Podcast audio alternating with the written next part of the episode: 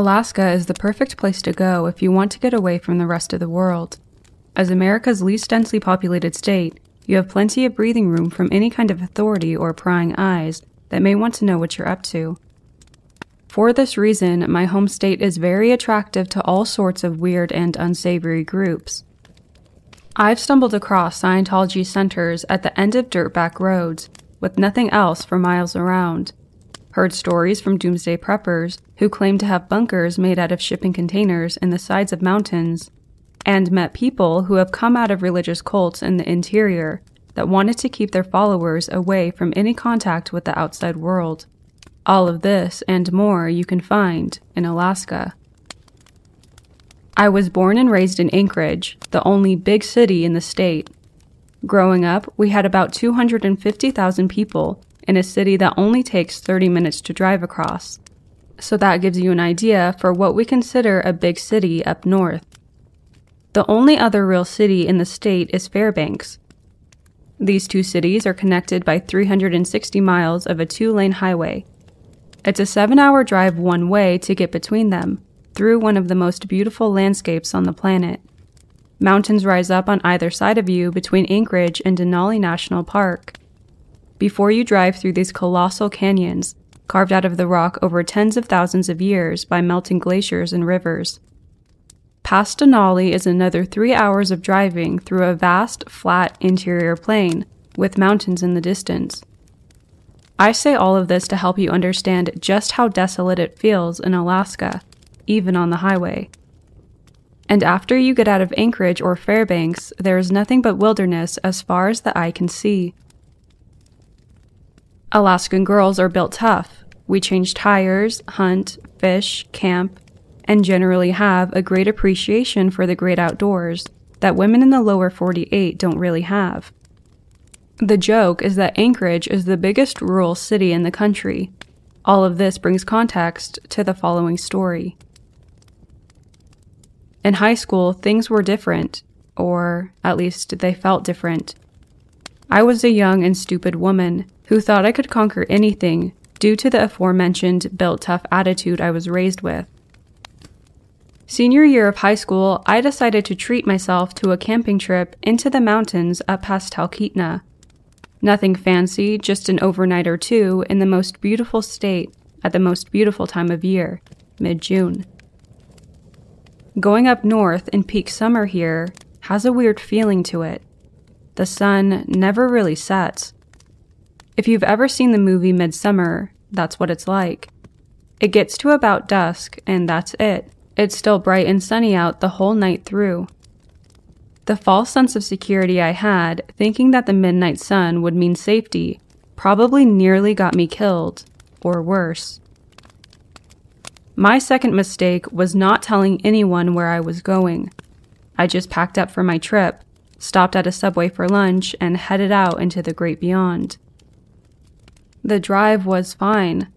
A solid two and a half hours of driving north along the highway took up most of my afternoon, as I jammed out to the greatest hits on the radio on Cool 97.3. After you get through the Mat-Su Valley, you get into the mountains again. Tall spruce and evergreen trees line the road on both sides, with the occasional empty space where there has been some clear cut logging. This gives you the sense that while you're out in the wilderness, you're still connected to civilization in some way. This led to my biggest mistake not staying at a state park campground. I was in high school with only a part time job, and I didn't want to pay the $15 overnight camp fee and was too scared to risk the fine, so I found a spot that looked good and pulled off the road. The map I got from my dad said there was an old mining site up a nearby mountain, so I decided that would be the best spot to head for an overnight. My logic must have been that it would be badass to spend a night in a mining ghost town or something like that. So I pulled off the road, packed up my backpack, put on some bug spray, grabbed my map and compass, and started off into the woods. Now, this hadn't been the first time I had done this, I've been on wilderness backpacking trips on my own with my dad on many occasions. I knew my orientation skills and had taken some wilderness survival courses at camp. I wasn't just some dumb blonde wandering off into the woods with no idea of where I was. Or so I thought. A solid 45 minute hike up into the hills, and I finally made it to where the old mining camp was supposed to be. There was nothing there. Just an old concrete foundation with some holes in it and nothing else. I was very disappointed but unsurprised at the outcome. I set up camp off in the woods and set to building a fire for dinner on the concrete slab. Here, you're supposed to set up cooking a ways away from your camp, just in case bears are nosy.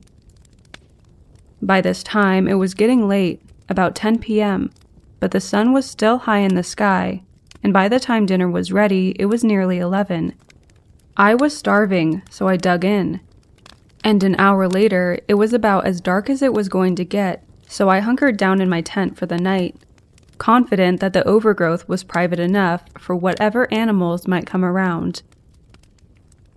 I woke to voices in the distance and slow moving crashing through the underbrush. My first thought was hunters. My dad and I had run into a few on some campouts, so it wasn't uncommon.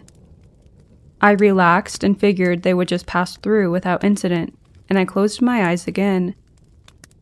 That's when they found my fire pit. A man's voice cried out into the brightish forest. Who the hell is camping on our property? I froze. I knew I had messed up and started getting up, grabbing my purse, and putting on my shoes so I could go apologize. But then I heard the man again. When we find you, you're dead. You're on private militia property and trespassers get shot. That's when the whole situation changed. I didn't know what to do. I couldn't just pack up my tent and my things with some armed guy lurking around. I carefully put on my shoes, put my keys in my purse, and slunk away into the underbrush as quietly as I could. My thought was to slip away until they got bored and left, then go back, pack up, and leave. I spent 20 minutes hunkered behind a log in the woods, barely in earshot, before I heard a second voice calling for the others. They found my tent and were tearing it apart, going through my stuff. I heard one shout out. Bed's still warm. And. Trespasses a chick. She left her underwear. The first man shouted out. Okay, fan out and find her. Bets thinks she can trespass, then there's gonna be hell to pay. At that point, I wasn't concerned that I had left my spare change of underwear in my bag or that these creeps had found it. I needed to get out of there. Quietly, I made my way down the mountain for a good 30 minutes, tiptoeing and taking care not to step on twigs or make a ruckus. After the rustling and shouting of the men had faded quite a bit, I said screw it and booked it as fast as I could down the hill. I tripped and fell and got scraped up more times than I care to remember.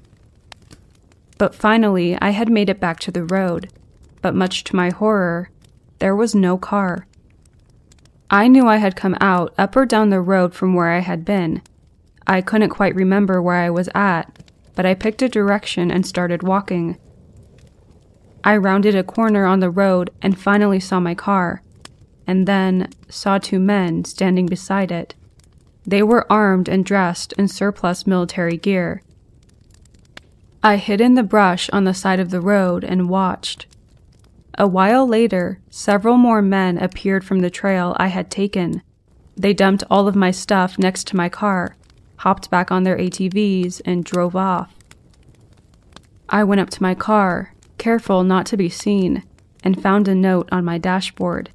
It read If we ever catch you at our property again, we won't hesitate to use force. Consider this a warning. I went to start loading stuff into my car and noticed what they had done. They'd cut up or destroyed all of my gear, probably as punishment for trespassing. I'm honestly thankful that they only did that and that I didn't get shot. And ever since then, I have taken great care to camp, only in designated camping areas.